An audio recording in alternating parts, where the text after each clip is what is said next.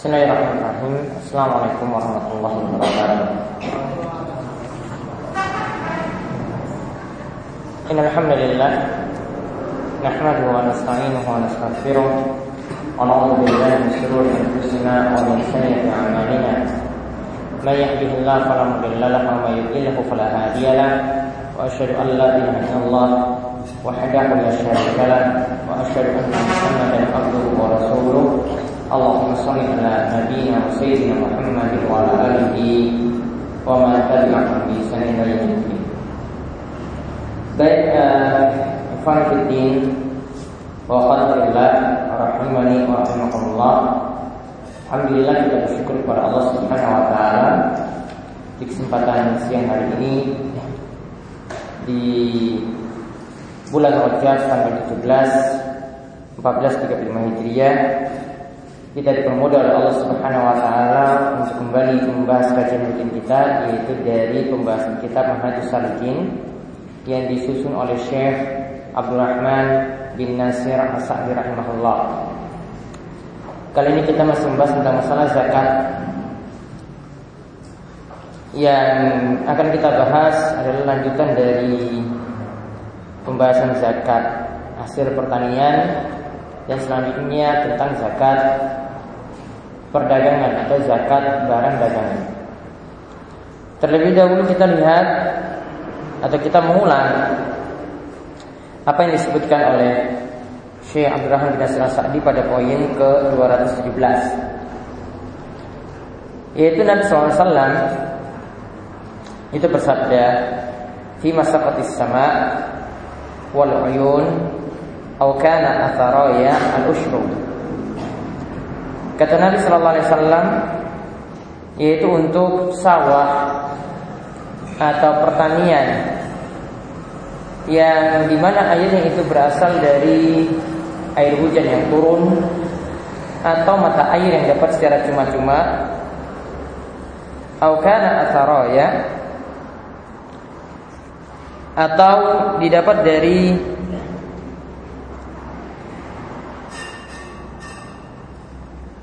sungai yang di mana di sini juga tanpa mengeluarkan biaya ketika mengairinya.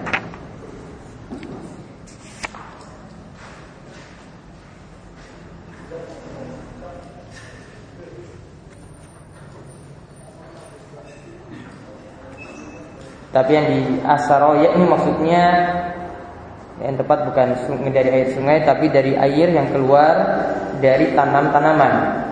Jadi ada pohon-pohon besar pohon kurma atau pohon yang lainnya yang besar kemudian keluar air dari akar-akarnya. Ya keluar air dari akar-akarnya. Artinya intinya yang pertama ini secara cuma-cuma didapat. Air tersebut atau pengairan tersebut untuk sawah itu secara cuma-cuma didapat. Maka zakatnya adalah al-ushru 1 per 10 atau 10 persen. Ya, jadi pertanian dirinci yang pertama untuk pertanian tersebut yang di mana ada eh, tidak ada usaha untuk mengairi ya tidak ada biaya yang dilakukan untuk mengairi sawah tersebut maka zakatnya adalah 10%. Kemudian wafi masuk ya bin modah jika sawah tersebut atau pertanian tersebut ya cara pengairannya yaitu dengan dibuat pengairan yang ada biaya maka zakatnya adalah nisful usyur separuh dari 10% yaitu 5%. Hadis ini Rawahul Bukhari diriwayatkan oleh Imam Bukhari. Nah, itu tentang zakat pertanian besarannya 10 atau 5% setiap kali panen. Jadi kalau dalam setahun misalnya tiga kali panen berarti zakatnya 10 atau 5 berkisar antara itu. Dan para ulama itu menjelaskan kalau paruhan antara dia pengairannya dengan air hujan ada, kemudian dengan pengairan yang biaya juga ada, maka di tengah-tengah antara 10 dan 5 persen yaitu 7 setengah persen. Nah kemudian pada poin 218 beliau mengatakan ya hadis dari Sahal bin Abi Hasanah yaitu membicarakan tentang zakat pertanian juga tetapi ini membicarakan tentang kurma atau anggur. Ya, ini membicarakan tentang kurma atau anggur. Sahal bin Abi Hasana ia mengatakan amarna Rasulullah sallallahu alaihi wasallam. Rasulullah sallallahu alaihi wasallam itu memerintahkan kepada kami, "Iza kharastum fakhudhu." Jika kalian itu memanen, fakhudhu, maka ambillah hasilnya. Ambillah hasilnya. Wadu'us dan biarkanlah sepertiga untuk orang yang memanen. Jadi sepertiga dari hasil panennya tadi diserahkan, ya, bukan sepertiga dari zakatnya. Ada catatan kaki ya. Sepertiga dari zakatnya itu berikanlah kepada orang yang memanen. Kan ada yang biasanya bertugas untuk memanen kurma atau bertugas untuk yang memanen anggur. Maka sepertiga dari zakatnya hendaklah serahkan kepada orang yang memanen tersebut. Fa'ilan tad'ut jika tidak mau tinggalkan sepertiga maka fada'u rubu' maka berikanlah seperempat. Seperempat itu lebih kecil daripada sepertiga. Seperempat itu lebih kecil daripada sepertiga. Jadi berikan kepada orang yang manen ya orang yang membantu dalam pemanenan tersebut diberikan seperempat minimalnya seperti itu. Nah ini cuma uh, bentuk uh, jiwa baik saja dari orang yang punya kewajiban untuk membayar zakat. Sepertiganya dia serahkan kepada uh, orang yang memanen sawahnya atau orang yang memanen dari hasil kurma atau hasil anggurnya. Nah itu tentang zakat pertanian. Kemudian berikutnya beliau jelaskan tentang zakat barang dagangan.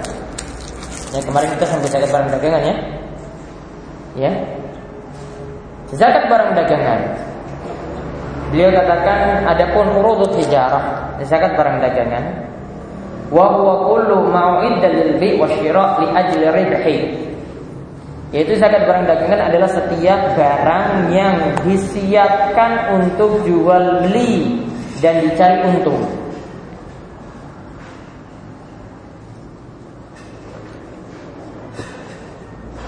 Ya, dan dicari untung. Kita punya sembako ya punya sembako toko sembako. Diperjualbelikan. Ya, kita stoknya perlu datangkan kita beli kemudian kita jual lagi. Nah kalau tujuannya untuk mencari untung seperti itu maka dari toko sembako tersebut dari barang-barangnya yang ada ada zakat yang dikeluarkan. Ya zakatnya nanti akan dijelaskan besarnya itu berapa. Nah, lalu kita beliau katakan fa innahu idza jika telah mencapai haul. Haul itu bagaimana? Yaitu telah mencapai satu tahun hijriah. Maka nanti akan dikenakan zakat bil lil masakin min dhahabin aw fiddatin. Maka nanti akan dikenakan zakat dengan mempertimbangkan mana yang lebih maslahat ya akhot ya maksudnya mana yang lebih maslahat untuk orang miskin dari emas atau perak Ya, manakah yang lebih maslahat bagi orang miskin dari emas atau perak? Di sini maksudnya barang tersebut ya, kita mau pakai patokan nisabnya ya, nisabnya pakai patokan emas atau perak, beliau katakan di sini nisabnya perhatikan mana yang lebih manfaat untuk orang miskin. Emas, kemarin nisabnya berapa anak emas? Berapa dinar? Berapa dinar? 20 dinar. Berapa gram emas murni? 85 gram emas murni. Kalau perak?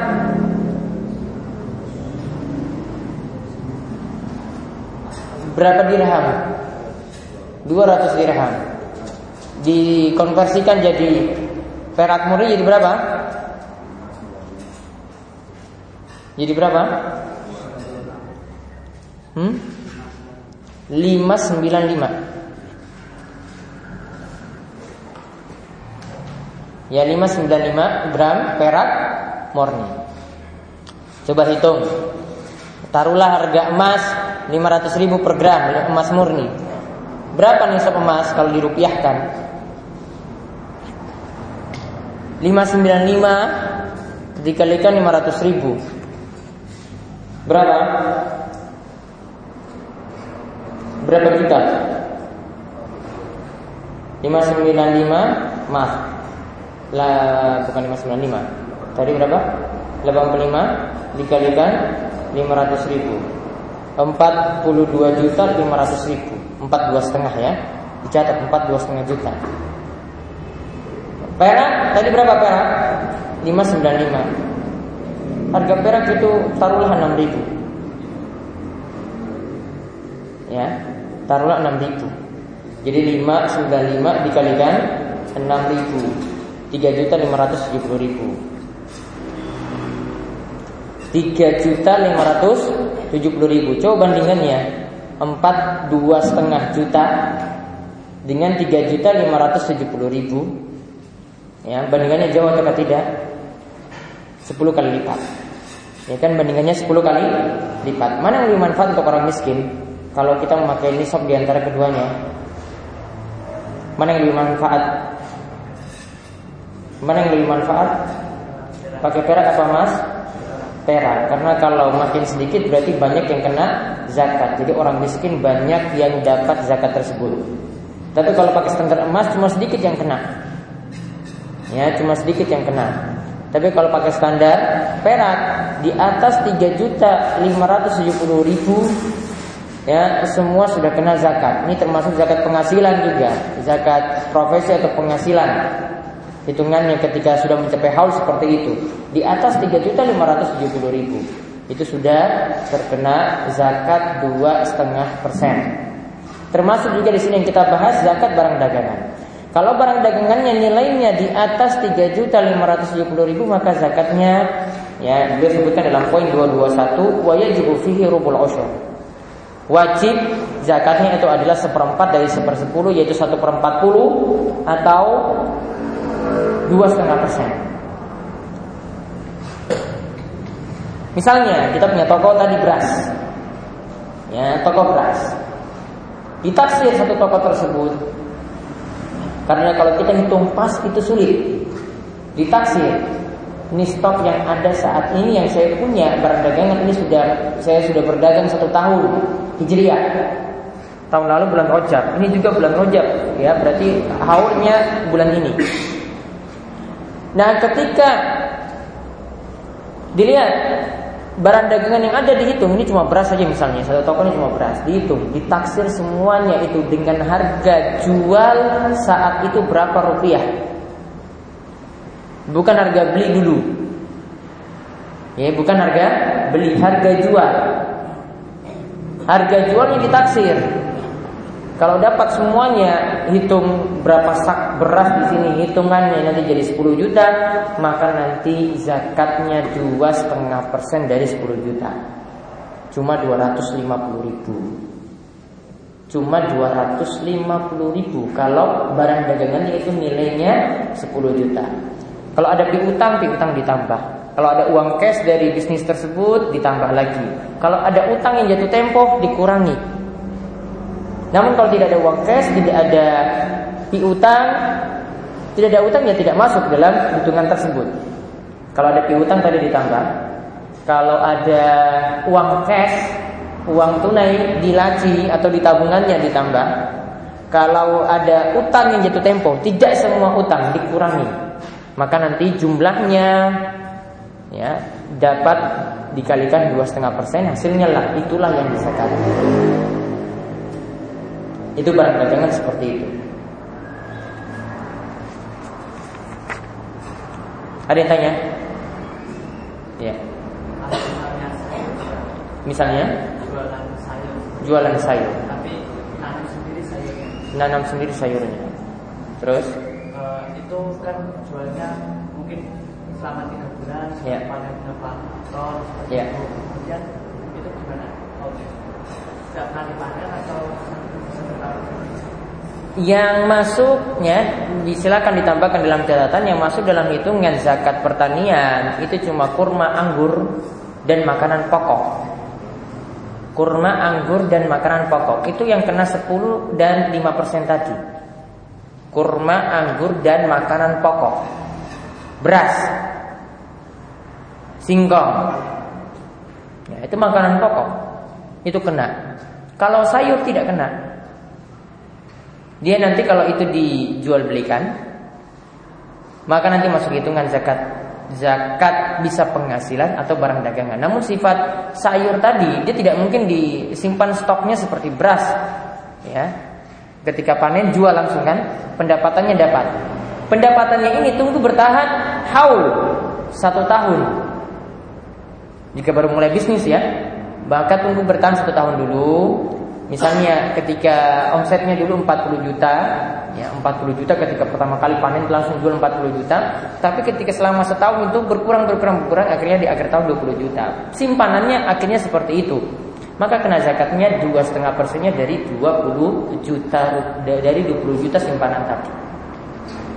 Karena sifat e, yang namanya penghasilan itu tidak stabil, masih menunggu untuk kebutuhan pokok kita dalam setahun. Beda dengan zakat tanaman. Zakat tanaman Nabi SAW perintahkan ya, ya dalam ayat juga diperintahkan ketika panen langsung dibayarkan zakat. Jadi berbeda dengan zakat pada penghasilan atau pada mata uang atau pada barang dagangan. Ada lagi?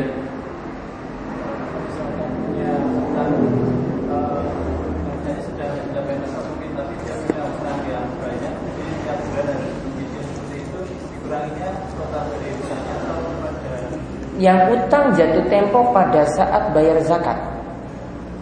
Jadi misalnya rojab ini ada utang yang saya bayar bulan ini maka dikurangi. Tidak utangnya semuanya. Ya, tidak utangnya semuanya. Utang yang jatuh tempo pada haul tersebut. Ada lagi.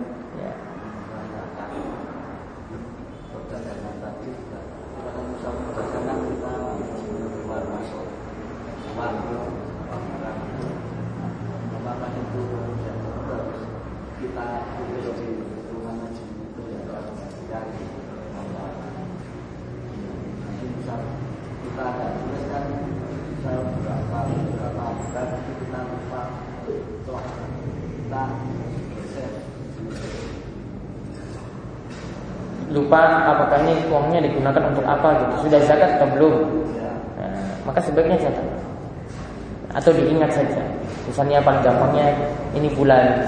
Nggak mesti ya nggak mesti kita bayar pada bulan Ramadan. Misalnya jatuh haulnya itu pada bulan uh, Rabi Utsani ya maka tahun depan lagi Rabi Utsani ya pakai kalender Islam. Ya, jangan pakai kalender Februari Maret. Ini nanti nggak pas. Ya Rabi Utsani nanti bulan depan tahun depan lagi pada tanggal 1 Rabiul Tsani dia keluarkan zakat lagi. Jadi ingat seperti itu.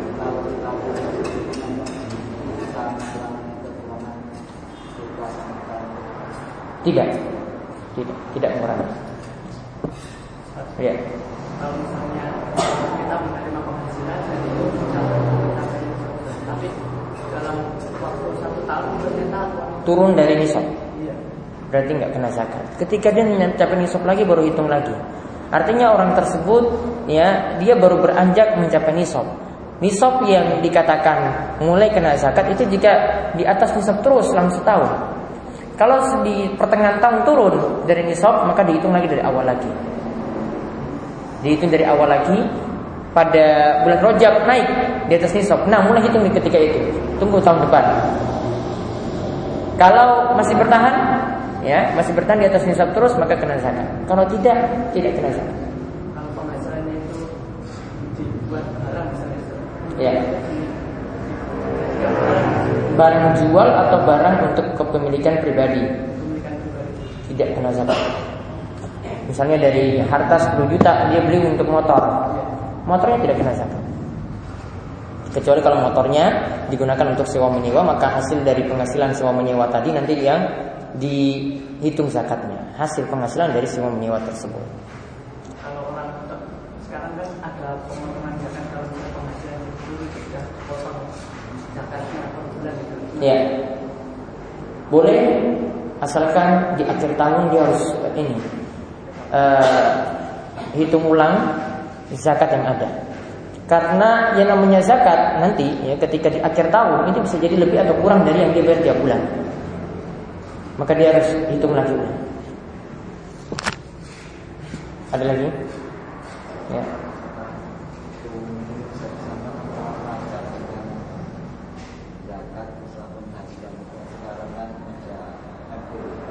Ya. Apakah zakat kalau kita bayar pajak apakah sudah sama dengan bayar zakat? Gitu maksudnya? Tidak. Pajak itu kewajiban tersendiri, zakat kewajiban tersendiri.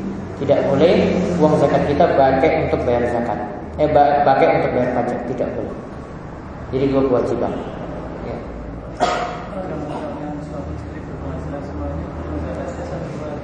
Suami istri punya penghasilan sendiri-sendiri. Apakah zakatnya sendiri-sendiri? Iya. Jika istri punya harta sendiri dan suami punya harta sendiri yang bisa dipisah. Sebaiknya dipisah.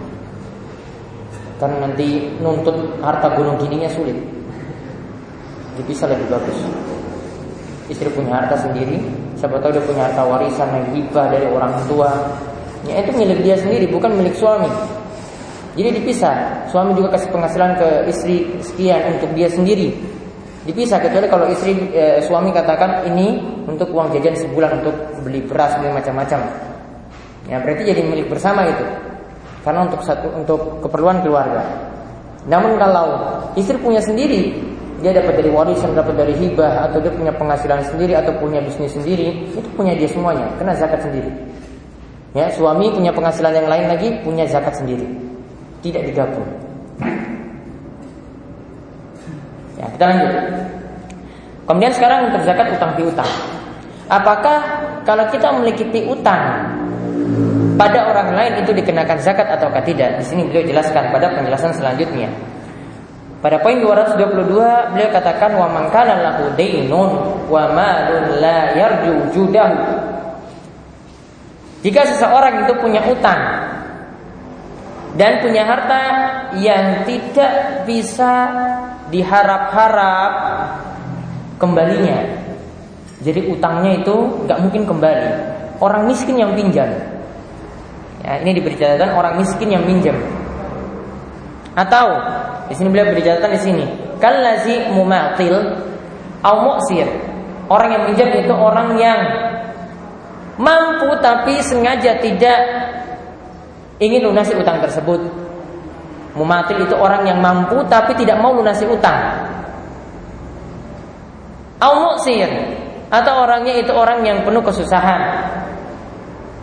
Yaitu orang miskin, tidak mampu mengembalikan utangnya. La wafa'alahu yang dia tidak mampu melunasi utang tersebut fala zakata fi. Pi utang seperti ini tidak dihitung zakat. Tidak masuk dalam hitungan zakat. Ya, piutang seperti ini sekali lagi tidak masuk hitungan zakat. Lalu bila katakan wa illa fafihi zakat. Kalau utangnya itu ya diyakini bisa kembali Orang yang pinjam itu mampu dan amanah tepat waktu kembalikan utang, ya piutang ini masuk dalam hitungan zakat. Jadi tidak semua piutang ya itu kita hitung masuk dalam hitungan zakat kita. Contoh misalnya yang sekarang ini ada di tengah-tengah kita, itu misalnya adalah zakat. Apakah mesti ada zakat pada dana talangan haji? Maka pakai kaidah ini. Dana talangan haji bisa kembali atau tidak? Bisa kembali atau tidak? Dana talangan haji tidak bisa maka aslinya dia masuk pada piutang yang tidak mungkin diharapkan kembali. Ya, kita cuma nitip saya di situ. Namun itu tidak mungkin diharapkan kembali. Maka dana talangan haji meskipun sampai 30 juta tidak masuk dalam hitungan zakat.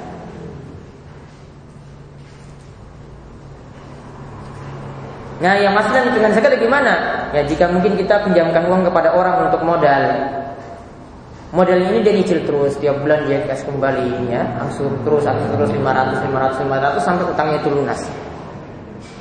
Ya seperti ini baru masuk dalam hitungan zakat. Berarti harta yang ada pada orang tersebut itu seperti harta titipan. Ya harta titipan. Jadi itu masih harta kita. Itu masih harta kita. Jadi masukkan piutang ini dalam hitungan zakat. Misalnya piutangnya ada 10 juta, maka 10 juta ini masuk dalam hitungan zakat. Kita punya uang simpanan ada 20 juta, berarti 20 juta plus 10 juta, 30 juta. Berarti dua setengah persen dari 30 juta 750 ribu Masuk Beda kalau yang pinjam orang miskin Orang miskin ya ibaratnya kalau kita memberikan utang kepada orang yang tidak mampu itu sudah separuh untuk sedekah. Jadi jangan harap-harap untuk kembali. Kalau orang itu susah. Makanya kalau kita berat di hati untuk pinjamkan orang itu uang karena dia itu tidak mampu untuk kembalikan, mending dikasih cuma-cuma, nggak usah dipinjam. Karena sama saja separuh juga kan. Mendingan sekalian aja ya sudah ini kamu ambil aja semuanya. Dia butuh berapa? 500 ribu misalnya ya. Kita punya dua setengah. Ya sudah kasih dua setengah untuk dia. Gak usah kembalikan. Bilang sedekah saja. Gak masalah seperti itu. Malah itu bentuk berbuat baik yang bagus. Nah ini masalah utang piutang seperti itu. Ada dua rincian intinya. Kalau utangnya itu piutangnya mampu kembali Maka masuk dalam hitungan zakat. Namun kalau piutangnya tidak mampu kembali Maka tidak masuk dalam hitungan zakat Kemudian selanjutnya tentang harta yang dikeluarkan, harta zakat yang dikeluarkan itu harta seperti apa? Nah, di sini berlaku bagi hewan ternak, harta hewan ternak. Kita memilih hewan ternak yang dikeluarkan. Kan kemarin kalau kita punya unta dikeluarkan kambing. Kalau kita punya unta sekian dikeluarkan unta juga. Kalau kita punya sapi sekian dikeluarkan sapi juga. Hewan yang mana yang dipilih? Apakah pilih yang paling bagus? Apakah pilih yang sedang-sedang atau yang paling jelek yang dikeluarkan untuk zakat? Maka beliau katakan di sini, wa yajibul ikhraj min wasatil mal. Zakat yang wajib dikeluarkan itu dipilih dari harta yang pertengahan.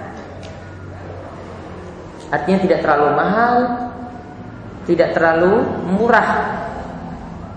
Wala yujzi'u minal adwan dan harta yang dikeluarkan itu bukan harta yang jelek.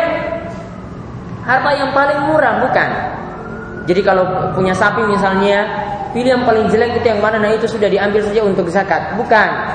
Milih yang tengah-tengah. Karena kemarin sudah dijelaskan juga ketika menjelaskan zakat hewan ternak dipilih itu jangan yang terlalu tua, jangan yang sampai buta. Tujuannya seperti itu, pilih yang pertengahan, sifat adilah dalam mengeluarkan zakat tersebut. Nah bagusnya juga dalam masalah zakat fitrah juga demikian. Zakat fitrah kalau punya beras ya jangan pilih, oh sudah saya keluarkan dengan beras-beras yang jelek saja biar murah. Ya, pilih yang pertengahan. Ya, pertengahan itu lebih bagus. Dia tidak dituntut yang mahal juga. Ya, tidak dituntut yang mahal, pertengahan saja. Ya, mungkin kita mungkin ya makan itu agak mahal, ya, kadang juga yang jelek, pilih pertengahan antara keduanya.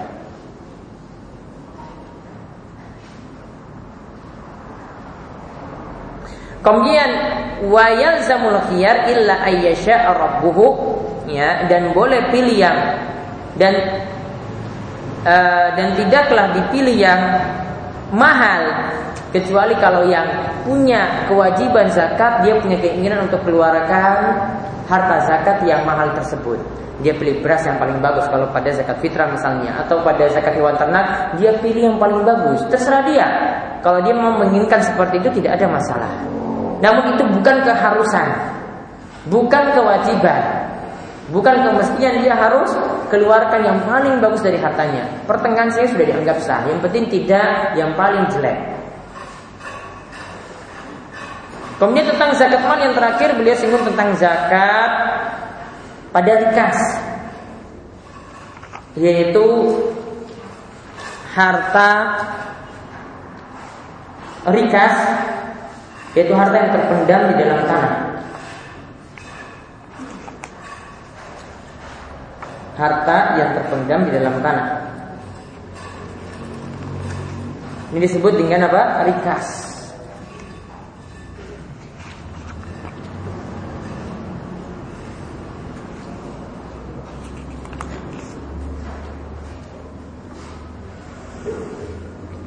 Rikas itu punya syarat yang disebut rikas istilah kita itu harta karun itu punya syarat yang kena zakat harta karun yang bagaimana yang kena zakat yang pertama harta tersebut adalah harta zaman jahiliyah harta zaman jahiliyah sebelum Islam.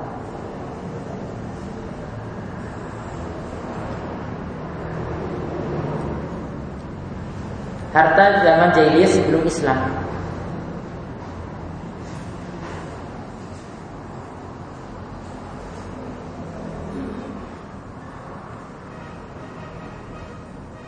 Kemudian yang kedua, harta milik non muslim. Syarat yang kedua, harta tersebut milik non muslim, bukan milik orang Islam.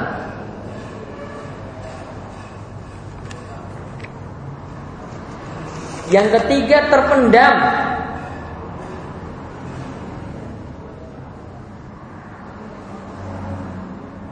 Terpendam. Jadi tidak termasuk di sini misalnya ditemukan di jalan. Enggak termasuk.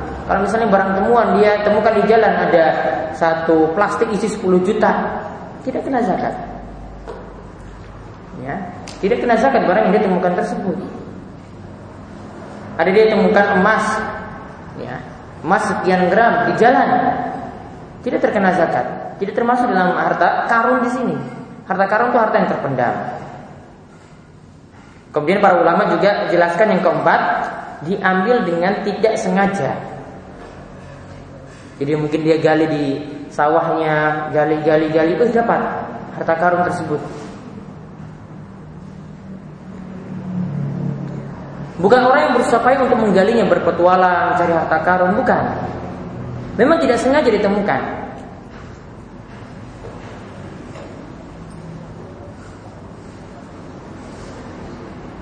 Nah, maka tadi tidak masuk tadi zakat barang temuan itu tidak masuk di sini. Kemudian zakat dari hasil undian juga tidak masuk. Ya, karena sebagian orang itu ingin makan harta zakat, jadi ada yang dapat misalnya ya, kita tidak pandang ini judi atau tidak ya. Nanti ini masalah yang lain lagi. Pokoknya dia dapat harta hasil undian misalnya, dapat ya harta hasil undian senilai 20 juta. 20 juta tersebut. Ya. Maka ini asalnya tidak terkena zakat. Karena sebagian orang katakan, wah ini terkena zakat sama seperti harta karun tadi tidak benar. Kalau ada yang ngambil uang seperti itu, maka dia telah memakan harta orang lain dengan cara yang zalim. Nah, untuk harta yang disebut rikas di sini, kewajiban zakatnya disebutkan dalam hadis Abu Hurairah radhiyallahu anhu marfu yaitu sampai pada Nabi Shallallahu Alaihi Wasallam. Hadisnya mutafakun alaih diriwayatkan oleh Imam Bukhari dan Muslim. Firrikazi al khumus untuk zakat harta yang terpendam itu hartanya terkena zakat seperlima atau 20 persen. Pas ditemukan langsung dikeluarkan sebesar itu 20 persen.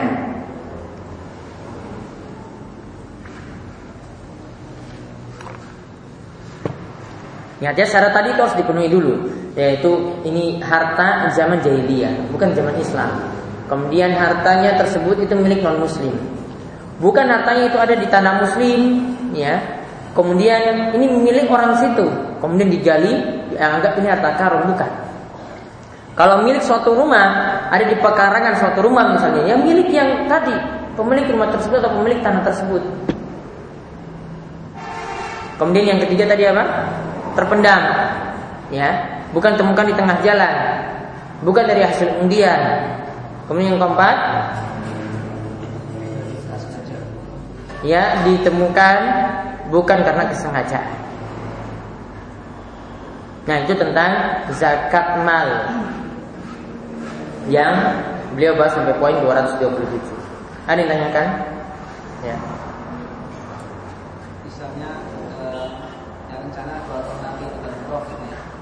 dua tahun lagi ada mau umroh? Ya. duitnya dibelikan emas. Selama setahun kena zakat emas atau tidak? Yang ditanyakan emasnya berapa gram jadinya ya. Berapa gram emasnya tidak sampai 85 kan? Kalau melebihi nisab dari emasnya tadi emas murni, maka terkena zakat dua setengah persennya. Walaupun nyatanya tidak untuk dijual, ya, karena dia punya harta simpanan emas, terkena zakat dua setengah persen.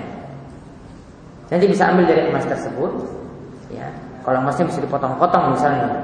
Kalau tidak ya berarti ambil ini berapa gram yang kena zakat dirupiahkan.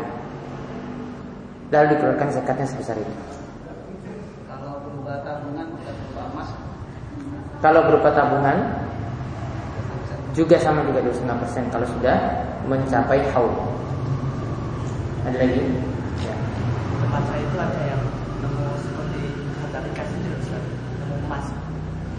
Dia memenuhi syarat yang tidak mengambilnya tidak sengaja, harta itu terpendam dan bukan di tanah orang Islam, tapi dia nggak tahu apakah ini harta ini zaman Islam. Emasnya itu emasnya kan bentuknya bagaimana?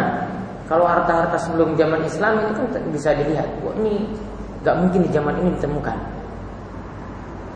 Kalau iya maka berarti tidak termasuk di sini. harus memenuhi empat syarat. Harus memenuhi empat syarat tadi. Baik, kita lanjutkan selanjutnya zakat fitri. Bab zakat fitri. Ya, sekarang kita bahas tentang zakat fitri. Ini termasuk bagian dari zakat juga. Namun zakat ini dikeluarkan kaitannya dengan perayaan Idul Fitri. Yaitu selepas kita melaksanakan ibadah di bulan Ramadan sebulan penuh. Disebut zakat fitri karena kaitannya dengan Idul Fitri, makanya disebut fitri. Fitri di sini bukan artinya fitrah. Ya, fitri di sini bukan artinya fitrah. Artinya kembali suci bukan. Namun sebagaimana pendapat dari ulama Syafi'iyah termasuk Imam Nawawi kadang menyebut zakat fitrah, zakat fitri, barangnya, berasnya yang kita keluarkan itu disebut dengan fitrah. Maka di kalangan kita juga biasa menyebutnya dengan zakat fitrah. Itu sah-sah saja. Maksudnya adalah merujuk pada barangnya. Namun kalau penyebutan dalam dalil itu dengan penyebutan zakatul fitri. Yaitu ada hadis dari Ibnu Umar yang menunjukkan beberapa hal di sini di antaranya adalah kewajiban menunaikan zakat fitri. Itu dari Ibnu Umar radhiyallahu anhu ia berkata, "Farad Rasulullah SAW zakatul fitri." Rasul sallallahu alaihi wasallam itu mewajibkan zakat fitri. Berarti apa dari poin pertama ini zakat fitri hukumnya apa? Wajib. Ya, jadi beliau berikan strip-strip poin-poin seperti itu. Maksudnya beliau ingin tunjukkan zakat fitri hukumnya wajib berdasarkan hadis Ibnu Umar. Itu yang pertama. Kemudian selanjutnya disebutkan sa'an min tamrin atau sa'an min. Yaitu zakatnya adalah dengan satu sa' kurma atau satu sa' syair gandum. Ini berarti menunjukkan barang yang dikeluarkan untuk zakat fitri itu berupa makanan pokok dan ukurannya adalah satu sok. Satu sok itu adalah ukuran ya sekitar ya ada yang hitung 2,1 kilo, ada yang 2,4 kilo, ada yang hitung 2,5 seperti yang kita praktekkan atau ada pendapat yang lainnya seperti dianut oleh Syekh Abdul Aziz bin Bas, satu sok itu sama dengan 3 kilo. Artinya kalau kita praktekkan itu dua setengah kilo itu wajar dan bisa di, dianggap sebagai satu sok.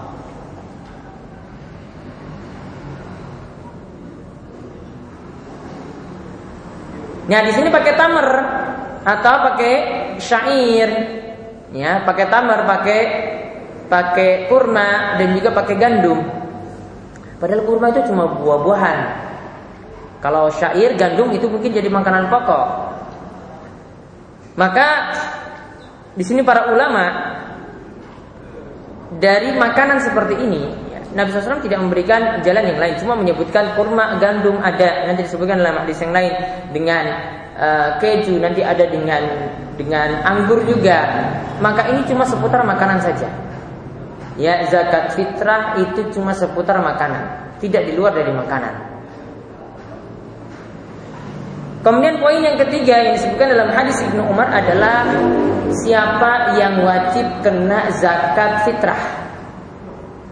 Siapakah yang wajib membayar atau menunaikan zakat fitri? Yaitu kata beliau, kata kata beliau disebutkan dalam hadis ini alal abdi wal hur. Yaitu zakat ini diwajibkan bagi seorang budak atau orang yang merdeka. Wa zakari wal unsa, begitu juga bagi laki-laki dan juga perempuan.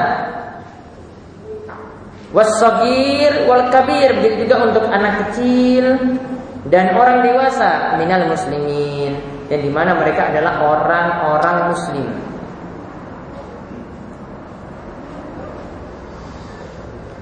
Berarti apa di sini? Ini orang-orang yang wajib kena zakat fitri.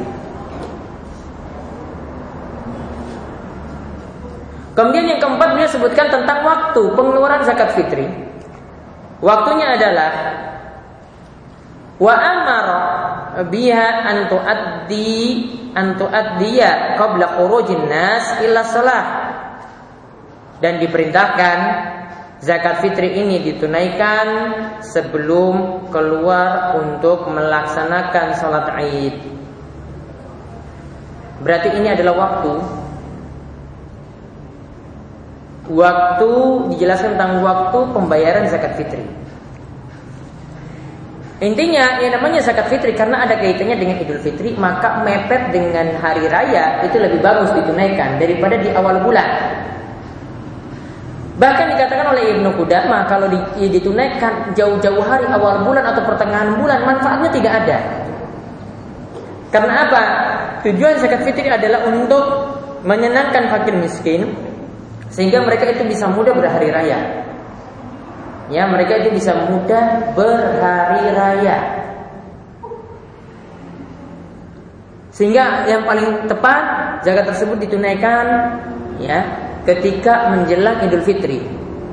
Satu hari sebutkan satu hari, ada yang sebutkan dua hari, maksimal tiga hari zakat tersebut disimpan di amil zakat. Jadi kalau dikumpulkan tiga hari sebelumnya dan penyeluruhannya pada malam Idul Fitri itu dibolehkan. Tidak di awal-awal. Ya, tidak di awal-awal. Kemudian batasannya waktu akhir pembayaran zakat fitri yaitu sebelum sholat Aid, sholat Idul Fitri itu dilaksanakan. Ya sebelum sholat Idul Fitri itu dilaksanakan. Hadis ini mutafakun alaih, hadis Ibnu Umar tadi ini diriwayatkan oleh Imam Bukhari dan Muslim. Nah kemudian ditegaskan lagi oleh Syekh Beliau katakan bahwasanya zakat fitri pada poin 229 ini wajib linafsihi wajib bagi setiap orang, setiap individu. Waliman talzamuhu mu'natuhu dan untuk kepala keluarga dia nanti akan menanggung siapa saja yang jadi tanggungan nafkahnya. Dia akan menanggung zakat fitrah untuk orang yang dia tanggung nafkahnya. Istri kalau dia tanggung nafkahnya maka dia membayarkan zakat untuk istri. Anak, anaknya juga demikian dia bayarkan zakat untuk anaknya. Kalau orang tua sudah jadi tanggungan nafkahnya juga, ya maka dia juga bayar zakat orang tuanya. Jadi bukan anak saja, bukan istri saja, orang tuanya juga. Kalau orang tuanya sudah tidak mampu lagi bekerja dan jadi tanggungan anak, maka anak juga membayarkan zakat orang tuanya sendiri. Kemudian yang kedua, wajibnya di situ idza kana fadilan an quti yaumihi wa lailatihi. Yaitu jika seseorang punya fadilan kelebihan makanan Ankuti yaumihi untuk hari tersebut dan malam tersebut. Untuk hari Idul Fitri dan malam Idul Fitri. Jadi patokannya seseorang itu kena kewajiban zakat Ya kalau dia punya kelebihan makanan Jadi misalnya kalau satu hari dia butuh Satu kilo misalnya untuk keluarganya Dia punya kelebihan makanan lebih dari satu kilo Ya, dia punya kelebihan makanan lebih daripada satu kilo yang bisa dia gunakan untuk tadi makanan tadi dia bisa gunakan untuk hari itu dan malam Idul Fitri. Untuk hari Idul Fitri dan malam Idul Fitri. Maka orang seperti inilah yang wajib tunaikan zakat.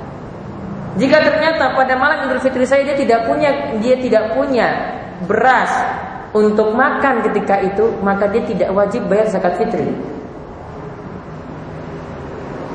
Kemudian kalau dia punya kelebihan maka dia harus bayar dan kadang mungkin jadi pertimbangan juga dia dianggap miskin di kampung tersebut padahal dia punya kelebihan makan kan?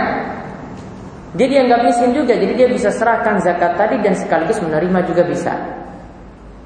Dia serahkan tadi untuk dirinya dan istrinya misalnya jadi 5 kilo. Kemudian di, dia ternyata dihitung itu juga orang miskin di tempat tersebut. Maka dia diberikan zakat misalnya jadi 15 kilo. Seperti itu dibolehkan.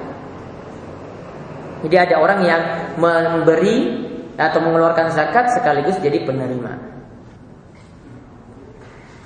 Yang ketiga, beliau katakan wajibnya di sini ini sekarang mengenai barang yang dikeluarkan atau tadi sudah kita jelaskan dan ukurannya dikatakan satu so kurma atau satu so gandum atau satu so akid keju atau satu so al-zabib anggur atau satu so bur gandum gandum halus maka berupa makanan pokok.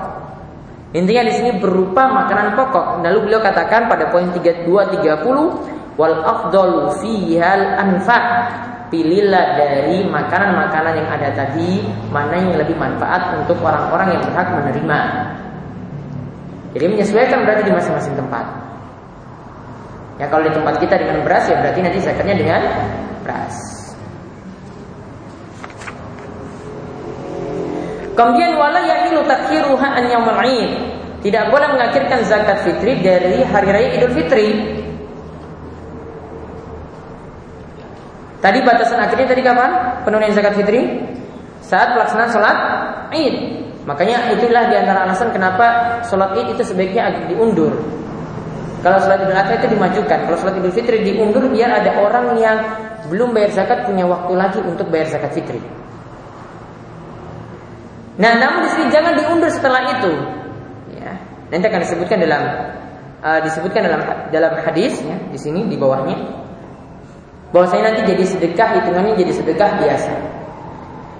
Pada poin 232 beliau katakan waqad faradaha Rasulullah SAW Rasulullah SAW telah mewajibkan zakat fitri tuhratan lisaim untuk menyucikan orang yang berpuasa karena ketika dia berpuasa, dia itu minal lagwi warafasi, itu ada kata-kata yang sia-sia yang dia lakukan atau rafas kata-kata kotor yang dia keluarkan.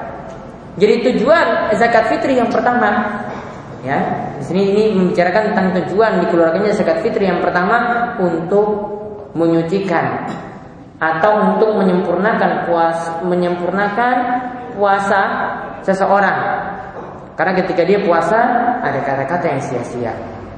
Ada kata-kata kotor. Maka ditutup dengan penunaian zakat fitri seperti ini.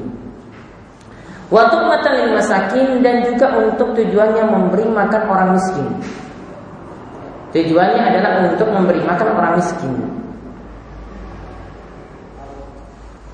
Lalu beliau katakan lagi faman addaha qabla shalah fa zakatun makbulatun jika zakat tersebut ditunaikan sebelum sholat maka zakat tersebut adalah zakat yang sah. Ditunaikan sebelum sholat Id, zakat tersebut itu adalah zakat yang sah, zakat yang diterima. Wa man addaha ba'da sholat, namun kalau ditunaikan setelah sholat Id, fahiya shadaqatun minas shadaqat, maka cuma dianggap zakat biasa. Nah, di sini tiga poin tadi pada poin 232 diriwayatkan oleh Abu Daud dan Ibnu Majah.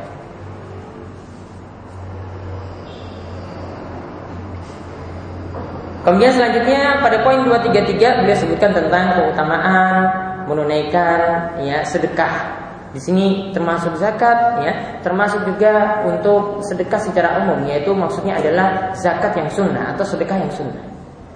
Yaitu beliau sebutkan tentang ada tujuh orang Yuzlihumullah fi zillihi yaumal zilla illa zillu. Ada tujuh orang sama aja yang di mana Allah itu akan memberikan naungan kepada mereka ya dengan naungan Allah pada hari yang tidak ada naungan selain naungan Allah Subhanahu wa taala. Ya di sini beliau sebutkan hadis secara lengkap, namun yang ada kaitannya dengan pembahasan kita cuma pada nanti poin yang keenam. Yaitu yang pertama adalah imamun adil, pemimpin yang adil. Kemudian yang kedua wasyabun nasya'a fi taatillah, dan pemuda yang tumbuh dalam melakukan ketaatan kepada Allah. Jadi ketika muda dia itu rajin ibadah, ketika muda dia itu mengenal Allah. Bukan ketika muda dia habiskan waktunya dengan sia-sia.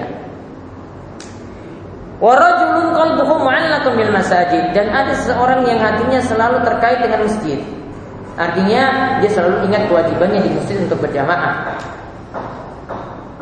Kemudian warajulan tahabba fillah dan ada dua orang yang mereka itu saling mencintai karena Allah ijtama alaihi wa tafarraqa alaihi dan mereka itu berkumpul karena Allah dan juga berpisah karena Allah.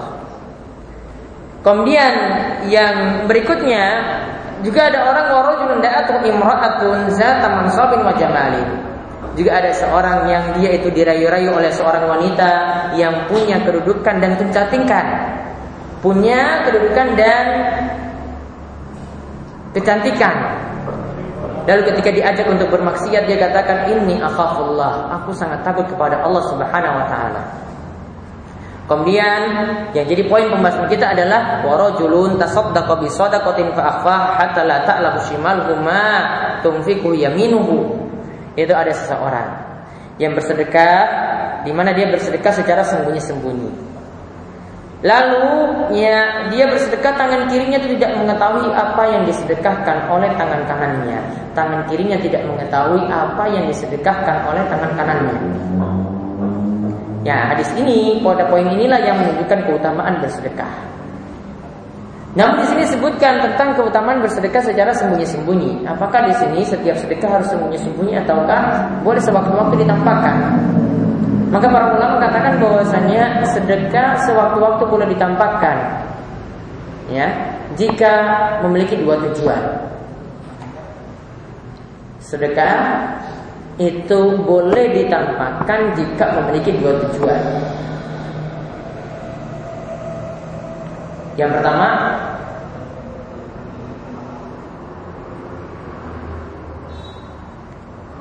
yaitu supaya tidak dianggap pelit oleh orang-orang, maka dia sengaja tampakkan.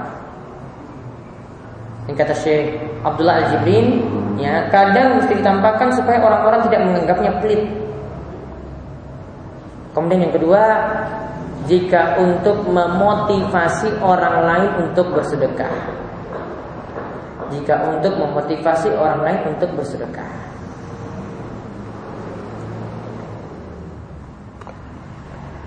Namun kalau tidak ada tujuan ini atau ini bukan dalam perkara yang wajib. Ya, atau yang ketiga bisa ditambahkan zakatnya adalah zakat yang wajib, maka harus ditampakkan. Zakatnya adalah zakat yang wajib. Maka harus ditampakkan. Namun kalau selain tiga hal itu ya maka asalnya sedekah yang paling bagus itu adalah sembunyi-sembunyi tanpa ada orang lain yang mengetahuinya.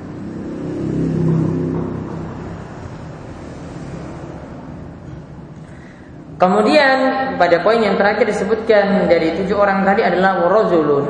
Zakarallah khalian fafadat ainah. Yaitu ada seseorang.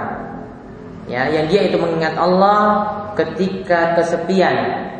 Ya kemudian meneteslah air matanya. Hadis ini mutafakun alaih diriwayatkan oleh Imam Bukhari dan Muslim.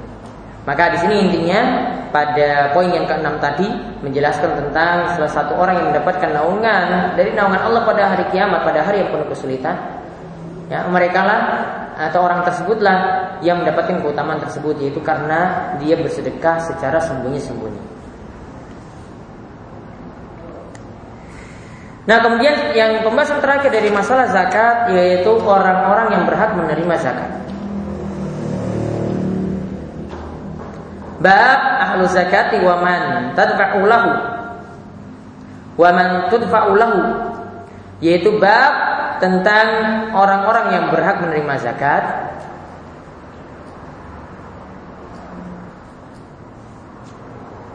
Dan di mana zakat? Siapakah zakat tersebut? Itu diserahkan. Pada siapakah zakat tersebut diserahkan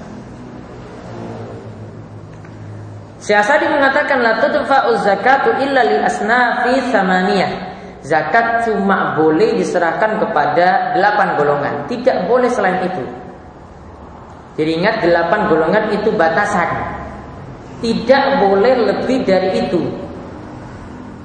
Cuma hanya delapan saja. Yaitu allazina zakarahumullahu biqaulihi yaitu yang disebutkan dalam firman Allah innamas shadaqatu lil fuqara'i wal masakin wal 'amilina 'alaiha wal mu'allafati qulubuhum wa fir wal gharimin wa fis sabilillah wa sabil. Faridatan minallah Allahu alimun hakim. Yaitu yang berhak mendapatkan zakat yang berhak menerima zakat adalah fakir miskin lalu amil yang bertugas untuk mengurus zakat, lalu orang yang dilembutkan hatinya muallafati qulubuhum, lalu untuk masalah tujuan untuk memerdekakan budak atau untuk melunasi orang yang terlilit utang. Atau untuk jalan fisabilillah ya untuk perjuangan di jalan Allah. Dan juga ibnu sabil untuk menolong orang yang terputus perjalanannya Faridatan Allah inilah kewajiban dari Allah wallahu alimun hakim dan Allah itu Maha mengetahui lagi Maha hakim. Maka di sini ada delapan. Yang pertama yang berhak menerima zakat itu adalah orang fakir. Yang kedua miskin. Fakir dan miskin di sini adalah istilah yang berbeda. Fakir itu lebih parah daripada miskin fakir itu lebih parah daripada miskin.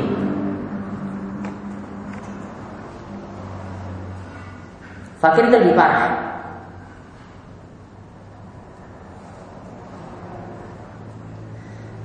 Kalau fakir 50% kebutuhan pokoknya tidak bisa dipenuhi. 50% kebutuhan pokoknya tidak bisa dipenuhi.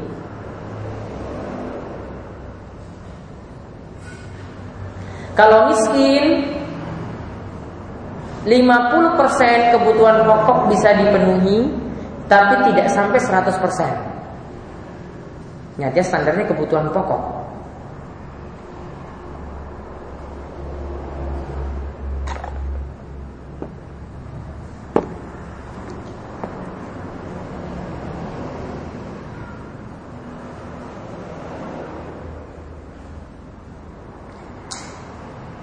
Jadi bedanya di situ.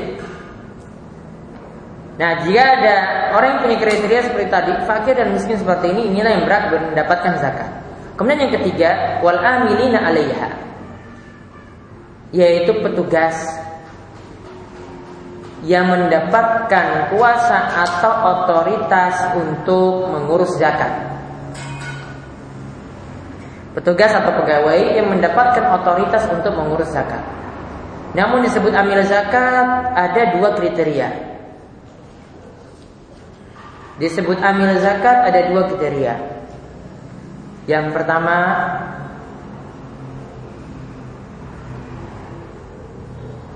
punya otoritas untuk menarik zakat karena dapat kuasa dari pemerintah. Karena dapat kuasa dari pemerintah. Kemudian yang kedua Dia itu bekerja Menarik Mengumpulkan dan menjaga Serta menyalurkan zakat. Dua kriteria tersebutlah yang disebut amil zakat. Jika di salah satunya tidak ada maka tidak disebut amil. Namun pekerja sosial biasa takmir masjid. Punya otoritas nggak narik zakat. Bisa maksa orang untuk ini keluarkan zakat. Ya. Dia datang ke rumah kemudian nagih pak ini waktunya bayar zakat tanggal satu rojab. Bapak nggak mau bayar saya lapor polisi. Ada yang punya otoritas kayak begitu? Enggak. Badan-badan zakat saat ini juga tidak ada yang punya otoritas seperti tadi. Ada yang berani seperti itu badan zakat? Datang ke rumah-rumah, dia tahu ini orang yang berat bayar zakat, orang-orang kaya yang berat bayar zakat, kemudian nagih seperti itu. Kamu gak mau bayar zakat? Pak, ini ada polisi di belakang.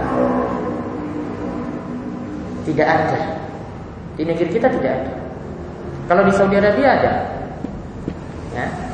Karena yang narik itu ibaratnya seperti polisi. Dia punya kuasa. Ya, punya kuasa untuk narik zakat tersebut. Yang punya perusahaan dia tidak bisa menolak ini sudah langsung ditunjuk oleh pemerintah oleh kerajaan sehingga tidak bisa menolak permintaannya tadi. Kalau bapak tidak mau bayar zakat, sebentar lagi perusahaannya akan ditutup. Punya otoritas seperti itu. Kemudian yang kedua bekerja, bukan nongkrong-nongkrong, tunggu ada yang bayar zakat, dia narik. Mana ini? Ini zakat hewan ternak ini belum dibayar, dia tarik di situ. Ini zakat penghasilannya belum dibayar, dia tarik juga. Dia jaga, kemudian dia salurkan. Bukan ketika cuma nongkrong di masjid saja ngopi kemudian siapa yang datang bayar zakat? Ya saya pak. Eh, ini doanya seperti ini saya doakan doakan doakan terus sudah suruh pulang. Bukan. Bekerja. Bekerja seperti tadi. Namanya saja amil. Amil itu buruh dia itu kerjanya itu buruh maka kadang Nabi SAW itu menyuruh amil-amil zakat itu untuk ngambil zakat di orang-orang. Ya. Maka Nabi SAW pilih orang-orang yang amanat. Jangan sampai dia dapat uang tips. Ya. Dapat uang tips ketika narik zakat. Oh, sebenarnya kamu zakatnya itu 30 juta. Ya. Yang yang datang ke situ dia bilang sudah sudah 20 saja. Enggak apa-apa nanti saya lapor ke Nabi. Ini ada keringanan. Penting kasih saya uang tips saja. Sekian. Seperti peristiwa pajak kan seperti itu kan? Diturunkan ya, biar nanti dapat uang tips. Ya. Tidak boleh. Ini ambil seperti itu, maka dicari ambil-ambil yang amanah. Kemudian yang keempat, qulubuhum yaitu orang yang ingin dilembutkan hatinya.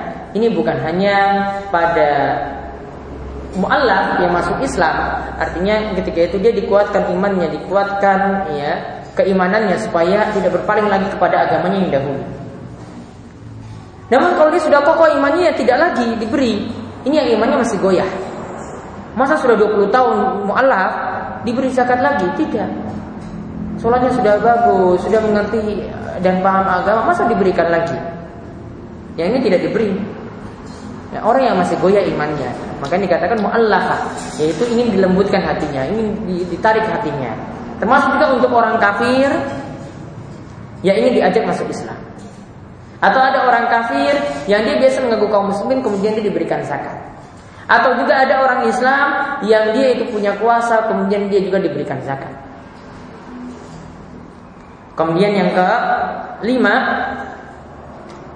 wal gharimin yaitu untuk masalah untuk orang yang terlilit utang bangkrut pailit maka dia juga berhak menerima zakat. Kemudian yang tadi fakir satu, miskin dua, amil tiga, mu'alafati qulubuhum empat, wafir lompat. Ya. Yang keenam tadi nomor 5 yang ini ya. 5 untuk pembebasan budak. Ya, pembebasan budak juga bisa ditarik dari dana zakat. Misalnya ada budak yang disebut dengan budak mukatab. Yang disebut dengan budak mukatab. Ya, budak seperti ini yang dia janjikan kepada Tuhannya bahwasanya kalau saya punya uang sekian dinar, sekian dirham, maka saya nanti akan bebas. Nah, budak seperti ini ya budak seperti ini boleh dibebaskan dengan harta zakat.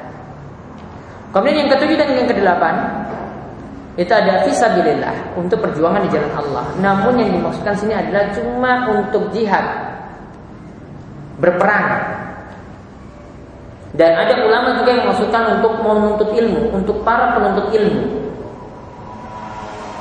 Itu juga boleh diberikan zakat.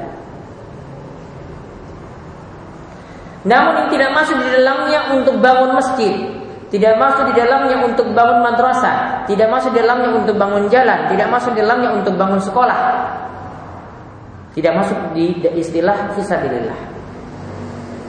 Kemudian yang terakhir wa ibnu sabil untuk orang yang terputus perjalanan kemudian diberikan zakat supaya dia bisa lagi kembali ke negerinya supaya dia bisa pulang lagi kembali ke negerinya. Misalnya barang-barang yang dicuri, dirampok, nggak bisa pulang, maka ada dana zakat diserahkan untuk dia supaya dia bisa kembali lagi ke kampungnya.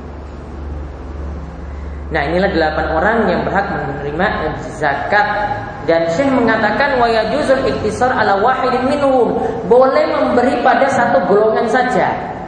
Nggak mesti ke delapan delapannya boleh kalau ada fakir miskin, fakir saja yang diberikan atau miskin saja yang diberikan.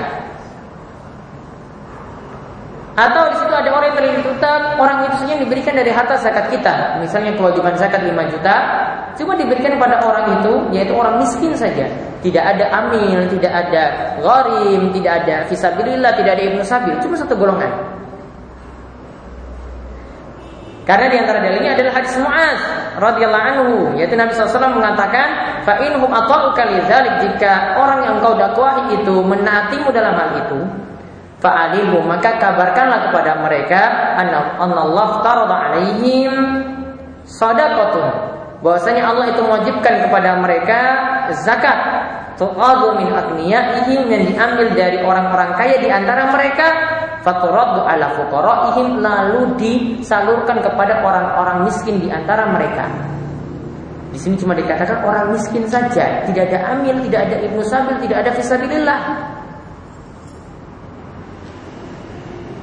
Dan perhatikan kita kembali ke ayat tadi kalau untuk sebelumnya sebelum kata wafir reko itu tidak pakai fee. Tapi kalau ketika mulai dari rikop dan seterusnya itu pakai fee di situ. Artinya kalau zakat tersebut tidak diserahkan untuk orangnya langsung tidak masalah. Namun untuk masalah pembebasan budak mungkin diserahkan kepada majikannya. Untuk masalah utang piutang langsung diserahkan kepada orang yang punya piutang. Untuk fisabilillah langsung diserahkan kepada orang yang punya kompeten untuk mengurus masalah itu. Tidak tidak langsung kepada pejuang-pejuangnya.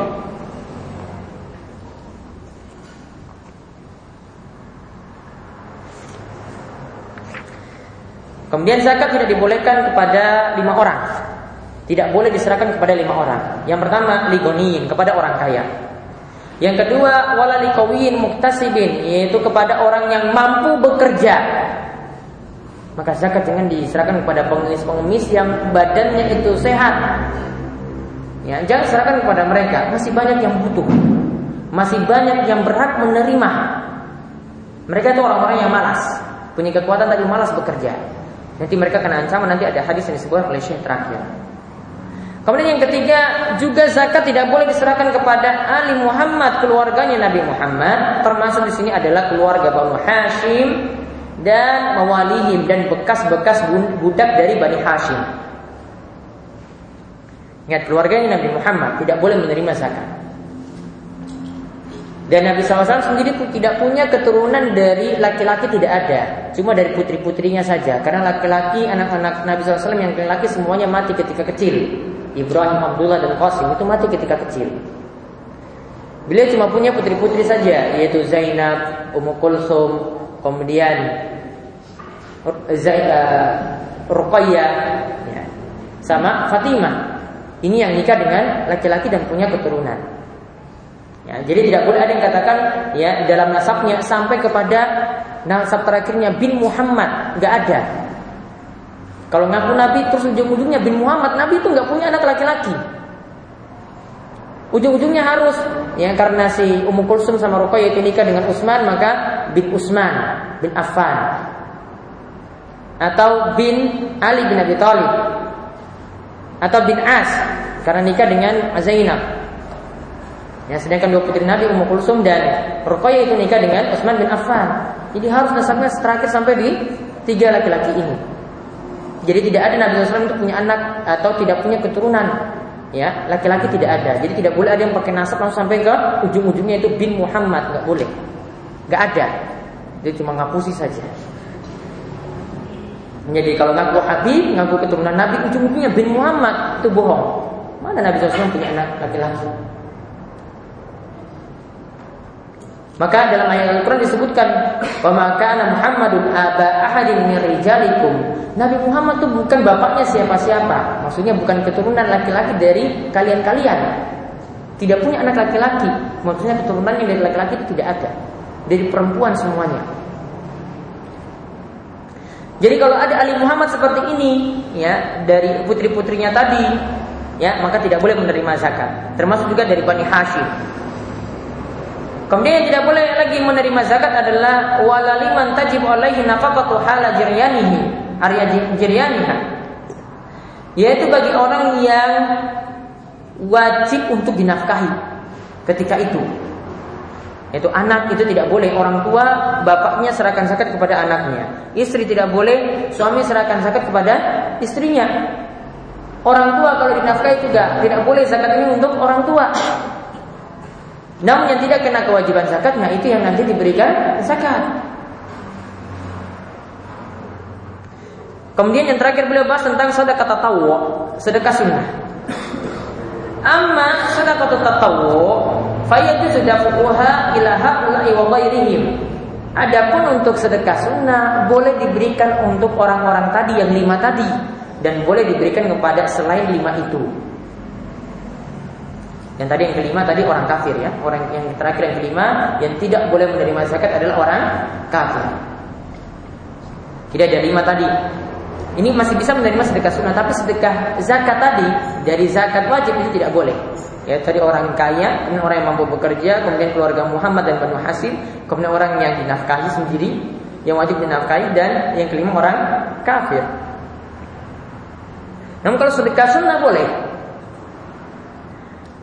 Kemudian 238 beliau katakan walakin kullama kana anfa naf'an aman au khasan fahi akmal.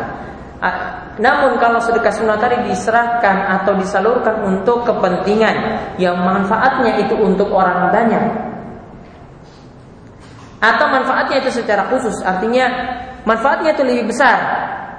Maka itu lebih bagus daripada diserahkan kepada yang tidak manfaat. Jadi di sini berarti beliau ingin arahkan sedekah ini tidak boleh diserahkan ke sembarang tempat. Ada tempat-tempat tertentu yang bagus untuk di uh, jadi tujuan untuk sedekah, yang kita harus memilih manakah yang lebih manfaat daripada yang lainnya.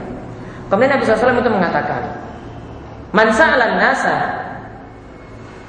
amwalakum uh, takassuran fa inna yas'alu jam'an fa yastakil aw yastakfir.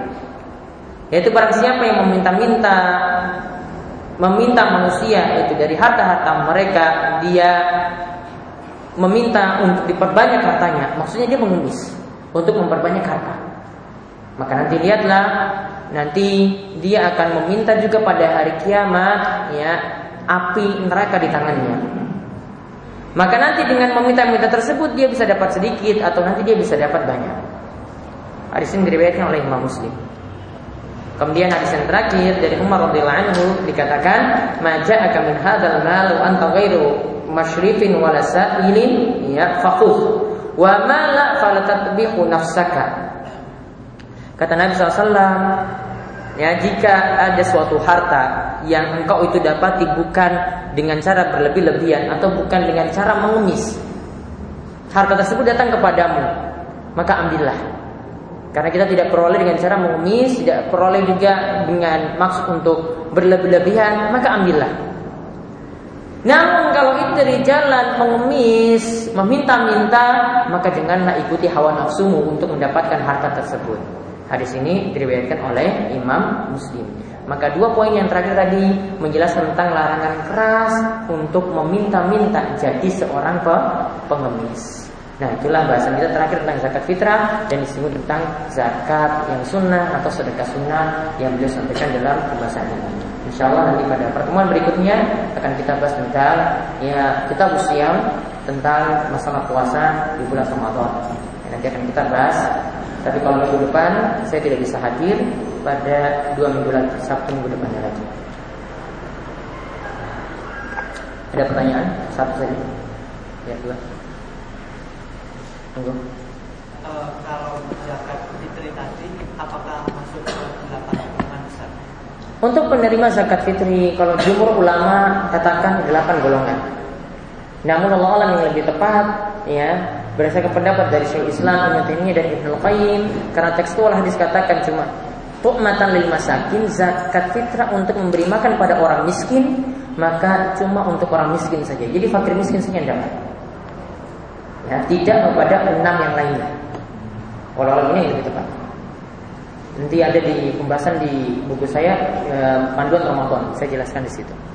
Ada lagi?